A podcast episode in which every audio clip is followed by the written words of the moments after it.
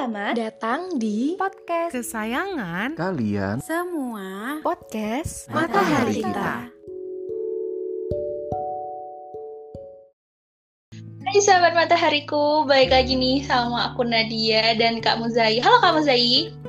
Halo Kak Nadia Gimana nih kabarnya Kak Muzai nih? Kabarnya baik, Alhamdulillah Sehat selalu Nadia gimana nih? Alhamdulillah baik-baik. Harus tetap semangat walaupun pandemi belum berakhir ya. Bener Oke. banget Nah, kali ini kita mau bahas apa nih Kak? Kali ini kita mau bahas tentang friendship nih Nat Oh, oke. Ini menarik banget nih karena ini relate sama kehidupan sehari-hari kita. Kalau kita ngomongin friendship, menurut Kak Muzai apa sih arti friendship itu sendiri? Artinya friendship itu pasti penting banget sih di kehidupan gua. Karena nggak menutup kemungkinan nih kita tuh makhluk sosial kan Nat Jadi gimana pun kita tuh pasti butuh teman untuk berbagi cerita Saling ngebantu satu sama lain. Kalau lo sendiri gimana Nat? Setuju, setuju. Selain itu tuh temen kayak support system bagi aku. Dan temen ini ngebantu kita biar bisa jadi diri sendiri gitu sih. Tapi ini tuh kalau konteksnya kalau kita ketemu sama temen yang sefrekuensi sih ya. Dan bisa nerima kita apa adanya. Tapi nih yang lagi hangat diperbincangkan tuh selain friendship yang emang sefrekuensi sama kita itu ada toxic friendship nih kak. Lah kamu Zai, menurut kamu Zai toxic friendship tuh yang kayak gimana tuh? Nah, seru nih. Menurut gue sih, toxic friendship itu ketika lo ada di suatu circle yang sebenarnya bukan lo banget, tapi mereka berusaha mengencourage lo seolah lo bagian dari mereka. Tapi diri lo jadi lupa jati diri lo gitu sih. Sebenarnya kayak apa ya? Kayak jatuhnya mereka pengen lo lebih dari ekspektasi mereka itu capek banget sih. Dan terlebih kalau dalam circle terus ada circle lagi yang saling ngomongin satu sama lain itu udah nggak sehat sih menurut gua. Kalau lo punya pengalaman apa nih Nat? Oh gitu. Punya banget, punya banget. Eh, dulu tuh pas aku SMP tuh pernah gitu kan punya circle dan circle aku tuh sebenarnya kayak nggak aku banget. Tapi kan karena aku basicnya mungkin bisa bergaul sama siapa aja ya. Jadi eh, mereka nanggapnya kayak ya udah aku satu circle gitu kan sama mereka dan ya bener aja kayak circle itu saling ngomongin eh, satu sama lain dan intinya kayak kurang ngebangun kepribadian aku dan bikin aku tuh jadi ikut-ikutan arus gitu.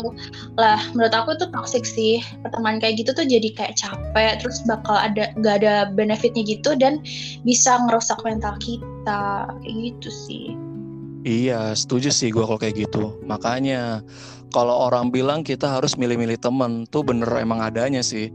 Emang kita harus tegas sama visi dan misi kita ke depannya nanti nih Nat. Kayak misalnya pengen ke depannya jadi orang hebat.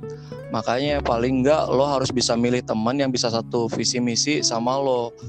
Terus bawa impact positif, entah relasi ataupun temen yang ngajarin lo ilmu baru. Selain itu juga nggak menutup kemungkinan kita ngebuka pintu pertemanan kita ke siapa aja. Tapi nih harus ada filternya juga, mana yang baik dan mana yang enggak.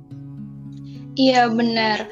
Milih-milih temen tuh emang penting banget sih, bukan karena pemilih ya, tapi ya karena itu menyangkut kesehatan mental kita juga dan karena kalau kita salah milih orang yang tepat nih buat cerita atau sekedar sharing, hal itu bisa jadi masalah sih.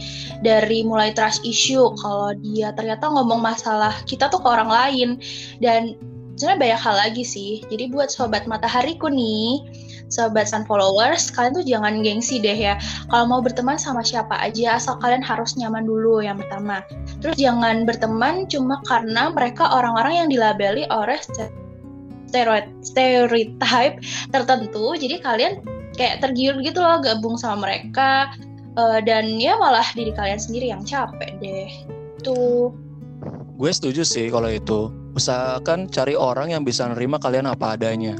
Dan gak masalah dengan latar belakang lo apa pun itu. Kalau lo udah nyaman sama friendship lo, bakalan berasa punya rumah kedua sih. Ketika lo punya masalah, lo jadi punya opsi teman buat tempat curhat. Tapi Nat, ada poin yang gak boleh lo lupa sih. Walaupun lo sedekat apa pun itu sama temen lo, lo wajib punya boundaries atau privasi lo sendiri. Karena apa ya, di dunia ini nggak bisa digeneralisasi bahwa semua orang bakalan baik sama lo ataupun nggak berkhianat.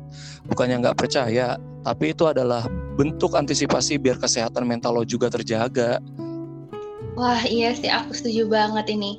Ini tuh sama persis kayak ini tahu kejadian yang viral baru-baru ini ya Kak Muzaya tentang close friend tuh.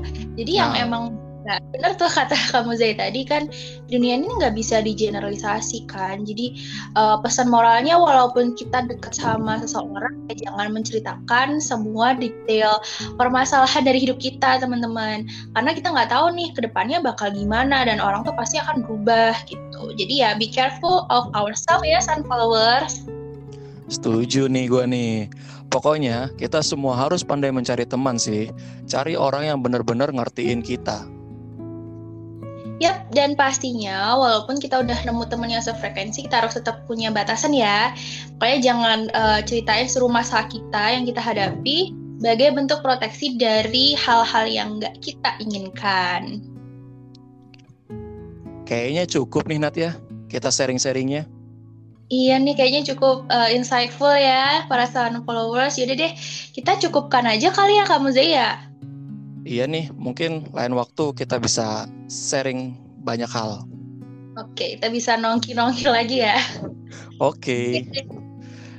See you on our next content. Bye-bye. Bye.